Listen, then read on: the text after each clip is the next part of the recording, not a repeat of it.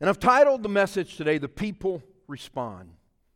Because at some point, you and me have to respond to the gospel, one way or the other. People say, Well, Pastor, I, I haven't responded. I'll, I'll, never respond. I don't believe it. You have responded. The Bible, Bible is clear. Jesus said, You're either with me or against me, for me or against me. The Bible teaches that there are goats and sheep, lost and saved, correct? And so we all respond in one way or another. So, Acts chapter 2, would you stand with me as we read God's word, beginning in verse 36? As we have in these last few messages tried to lay out the, the message that Peter preached using the Old Testament, the prophet Joel, and then the life of David, he lays out the case for Christ and the Holy Spirit. And we pick up in verse 36. After he preached this message and we laid it out last week, he says here, Therefore, let all Israel be assured of this God has made this Jesus, whom you crucified, both Lord and Messiah. And when the people heard this, they were cut to the heart and said to Peter and the other apostles, Brothers, what shall we do? They heard this message, their hearts were pierced, and their response was, All right. The Holy Spirit was moving upon them, and they're like, What do we need to do since we've heard this? and Peter replied, Repent and be baptized, every one of you, in the name of Jesus Christ for the forgiveness of your sins. Now, I want to point this out. Some use this one verse to try to say that water baptism is what washes your sins away.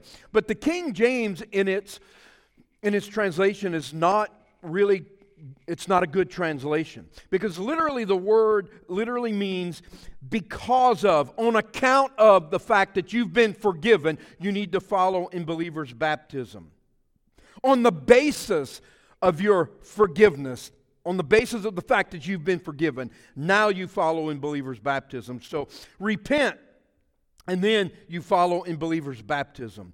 And he says here, and you will receive the gift of the Holy Spirit. The promise is for you and your children, and for all who are far off, for all whom the Lord our God will call. With many other words, he warned them and he pleaded with them Save yourselves from this corrupt generation. And those who accepted his message were baptized, and about 3,000 were added to their number that day. Now, let me just give you a, a, point here to keep in mind. Usually, when they were counting people, only the men were counted in ancient, ancient times. So it's very possible, and many Bible scholars believe that it was probably three times that amount who received the Lord that day. But only the men were counted about 3,000 men. So many times, you know, if a man in, ancient, in the ancient world did anything, his family followed, his wife and his children. And so it's very possible that day that about 9,000 people were saved immediately after this message. So the people respond. Let's pray, Lord, add your blessing to your word. Thank you for what we've experienced and heard already today. It all works together. And Father, as I try to wrap it up, help us to, to know that our response is crucial and how we respond matters. And I prayed in Jesus' name. Amen. Give you three things quickly here. As the people respond, there are three things that I see. When we are confronted with the truth of Jesus Christ, with the truth. Now, what we see here, we're just seeing those who responded positively, and there's a reason for that. Because right now, the focus that we're seeing, Luke is writing through the leadership of the Holy Spirit, and he's focusing on the birth of the church. So we're, we're not seeing right away, right now, the response of the unbelievers. We're seeing the response of the believers. And so in this, this is what happens when believers or when people who hear the gospel respond and become believers. First thing I want you to notice the DNA, I would say, of, of how a message is received is this the piercing of the Word of God.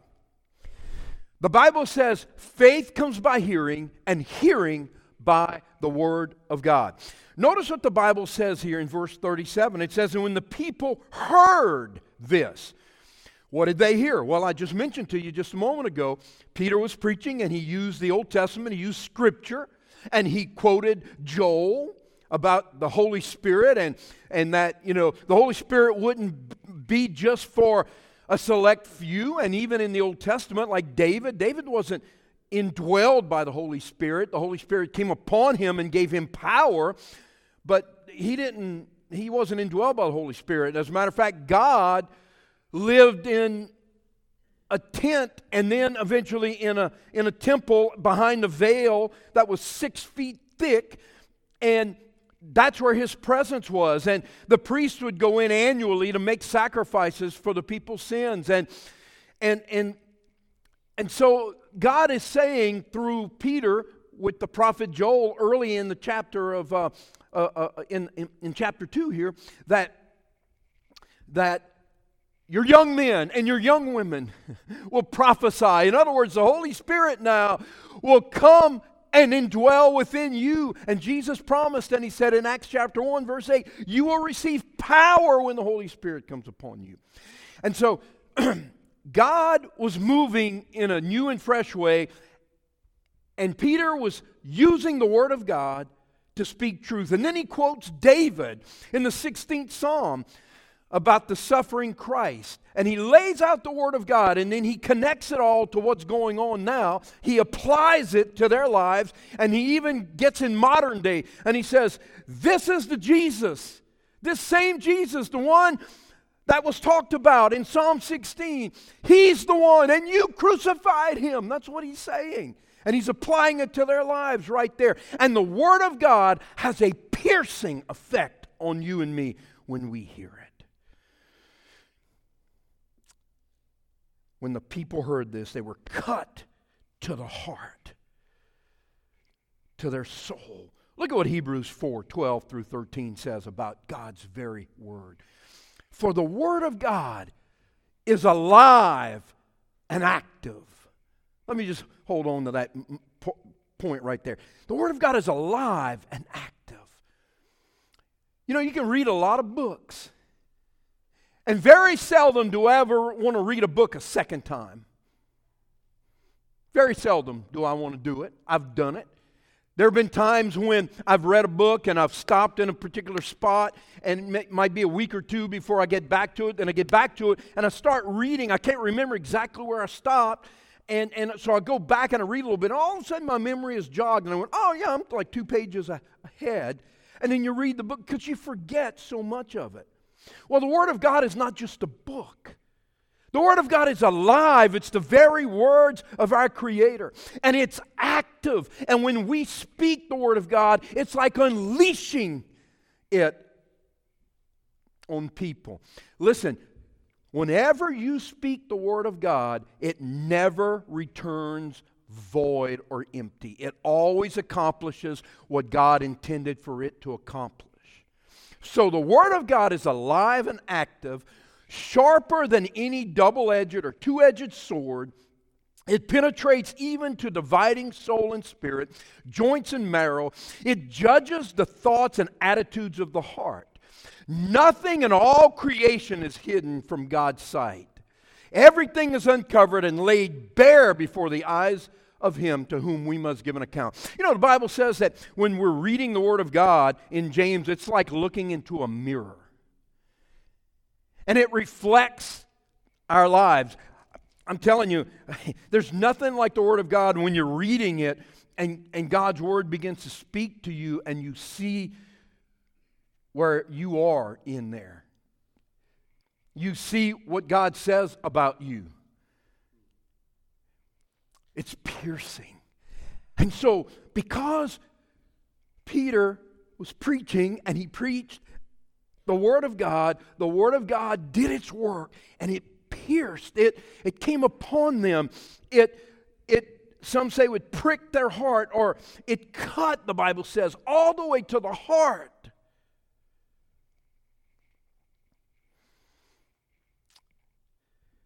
And that's what happens when people respond. I heard one preacher say years ago, and not that we shouldn't, we shouldn't do this, but I heard one preacher say years ago that he quit preaching to people's minds and he started preaching to their hearts, where they live. So the people responded there. We see the piercing of the Word of God. The second thing I want you to see in how people respond to the gospel is the power of repentance the power of repentance. It says, Peter replied, Repent and be baptized, every one of you, in the name of Jesus Christ for the forgiveness of your sins. The power of repentance. Look at what Mark 1:15 says. Jesus himself said this about the word repentance and about the concept here. He said, The time has come, he said, Jesus said, the kingdom of God has come near. Repent and believe the good news. Repent and believe the gospel. What is that word repentance? You know, Brother Eric started off the service uh, defining the word Ebenezer to us. what is the word repentance? What does that mean? See, repentance is something that takes place simultaneously with faith when we receive Christ. It's a complete change of mind and heart which leads to a change in lifestyle. That's repentance. Prior to being saved, most of us are doing our own thing, going our own way. Who is God to tell me how I ought to live? Who is God to tell me how I ought to act? It's my life. I'm going to do what I want, the way I want. Me, me, me, me, right? Correct? That's how we're living before we, we receive Christ. But at some moment in time, when God's word pierces our heart, His Spirit is moving upon us, and we recognize that, whoa, wait a minute, my way is not God's way. And we come to that moment where we receive Christ as our Savior, all of a sudden it all changes. It's no longer my way, but His way, correct? And that's what repentance is. Repentance is a change of mind, heart, which leads to an outward action. It, it, it, it's a change, it's more than just an apology. And so they repented and they repented of their responsibility, whatever they may have had.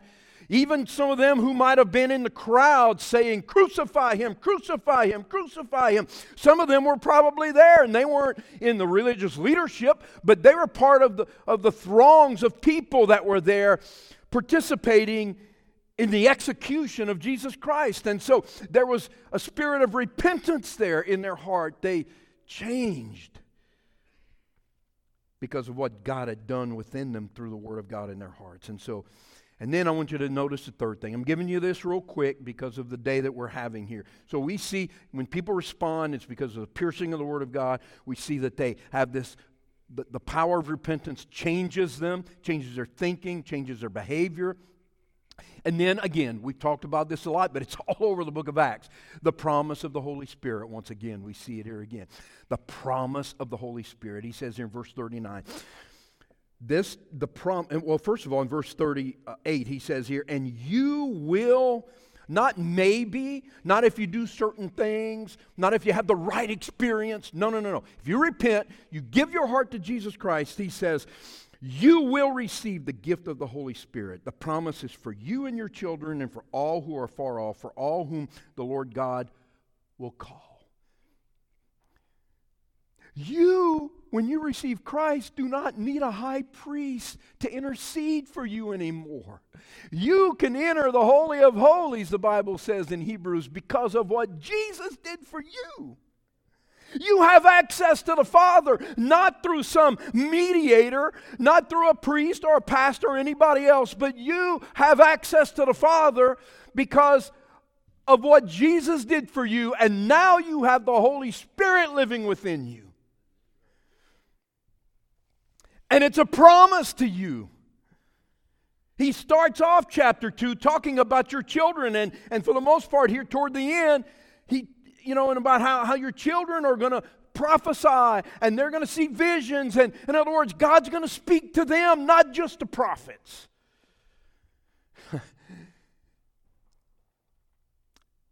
and when you respond to the gospel message, to the good news,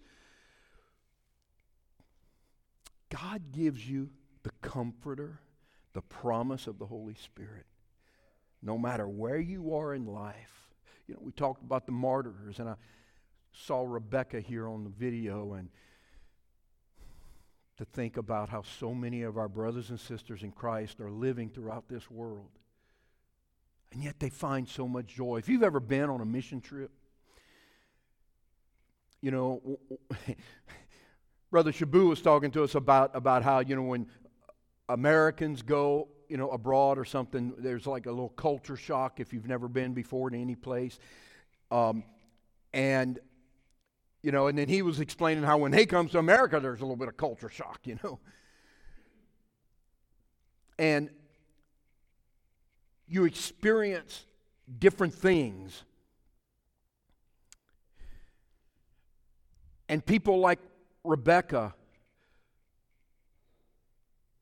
she's just happy to have her Bible. And they can burn her home, they can burn down the school, whatever it might be, but they can't take what's inside of her away because she has the Holy Spirit of God within her. And that's the promise of the Holy Spirit. We all have him. Isn't it amazing? Right? All of us. We have him to guide us, to protect us, to assure us. He saves us, he transforms us, he leads us and guides us. He leads us into all truth. He helps us understand God's Word because these things are spiritually discerned, and an unspiritual man or woman cannot understand the Word of God. The only way you can is if the Holy Spirit of God resides within you. And this is the promise that's given. So when the people respond to God, the Word of God is moving, in our hearts. Repentance is active. We turn from our wicked ways and we respond to the gospel. We follow in believers' baptism. And when we are saved, we receive the precious, powerful promise of the Holy Spirit.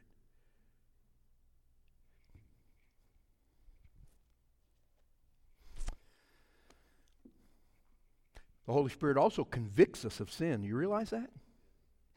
People have asked me over the years the same question. It, it, it, comes, it comes in different forms, but it's it always comes down to the same thing. Pastor, boy, I'm struggling with my salvation. And that's, that's, that's a normal thing that happens to everybody. I struggled with my salvation early on. It was out of ignorance and it was out of spiritual immaturity because I, you know, I was a baby in Christ and, and and began to doubt. Satan loves to throw doubt into your heart. But one thing I realized and I learned through the scripture I know I'm a Christian. Yes, I know I'm a Christian because my life has changed. Yes, I know I'm a Christian because of this or because of that. But I know I'm a Christian because of the Holy Spirit who lives within me and because He resides in me I can't sin like I used to sin and feel the same way about it.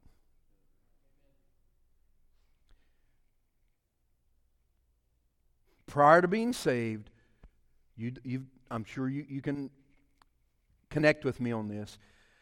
You know, my whole deal was not to get caught or not to hurt anybody. I had a little bit of morality, you know, not, I didn't want anybody to get hurt, just but boy, man, if I could do it, get away with it, it makes me happy, whatever I want to do, right? However, when you get saved, it's totally different. When you sin, I'm convinced of this. While God can use another human being, He can use a pastor or a teacher or a friend in an accountability group.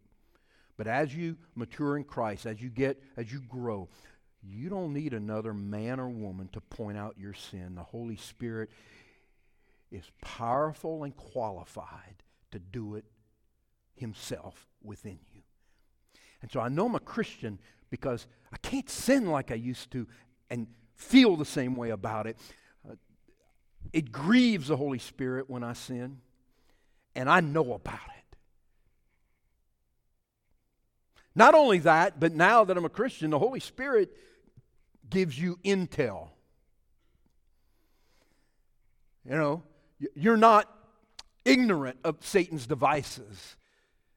You grow and you learn how he uses temptation to trap you. But because you have the Holy Spirit living within you and you're growing and you have the Word of God, you can apply the truth of the Word of God to all the circumstances in your life. It's a sword, it's a weapon. You know, and then you have the shield of faith, the Bible says, but you have the Word of God. You have the Holy Spirit living within you to guide you into all truth. And a lot of times you can see this stuff coming. So Peter's preaching, and the people responded, and thousands responded. In the weeks to come, we're going to look at immediately what happened to this group of people and what did it produce? What did it do within them? What, what made them different? The Bible says we're a peculiar people. We are different. people say to me, Pastor, you know, uh, you know, people think that we're different. It's because we are. We're not better than. We're different, and we want everybody else to have what we have because we have the truth and we have peace and we have the Holy Spirit. And we want our loved ones, we want our friends, we want everybody to know that power and to know that experience in their heart and life. And we want them to come to heaven with us. We're not better than them, but we are different. Teenagers, well, Pastor, I don't know about that. You know, uh, I just, I don't want people to think I'm different. Well, then you don't want to be a Christian. I'm sorry, but that's the truth. Christians are different. Tell you what, the Holy Spirit will give you is boldness. You know, this weekend, we, we had some experience. I mean, some this weekend we experienced an amazing, some amazing testimonies. We heard from people whose lives have been powerfully changed by the gospel.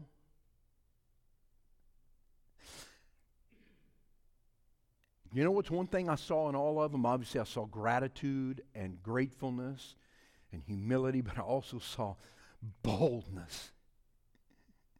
Here we have Brother Derek Paul there. D- Derek's even shorter than me, I think. Right, Derek? How tall are you, Derek? Five seven. Yeah, I got you. Well, I say I'm five nine and shrinking. He's five seven, but uh, I'm I'm catching up to you this way.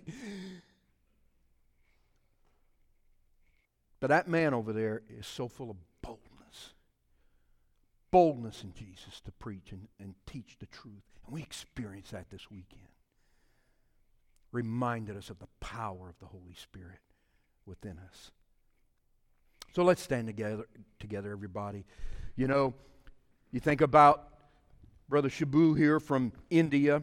You think about Rebecca that we saw and those sweet people who are real, they're not actors.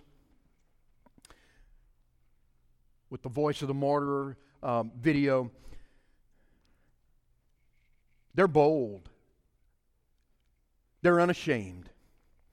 And I hope that you and I can say the same thing this morning.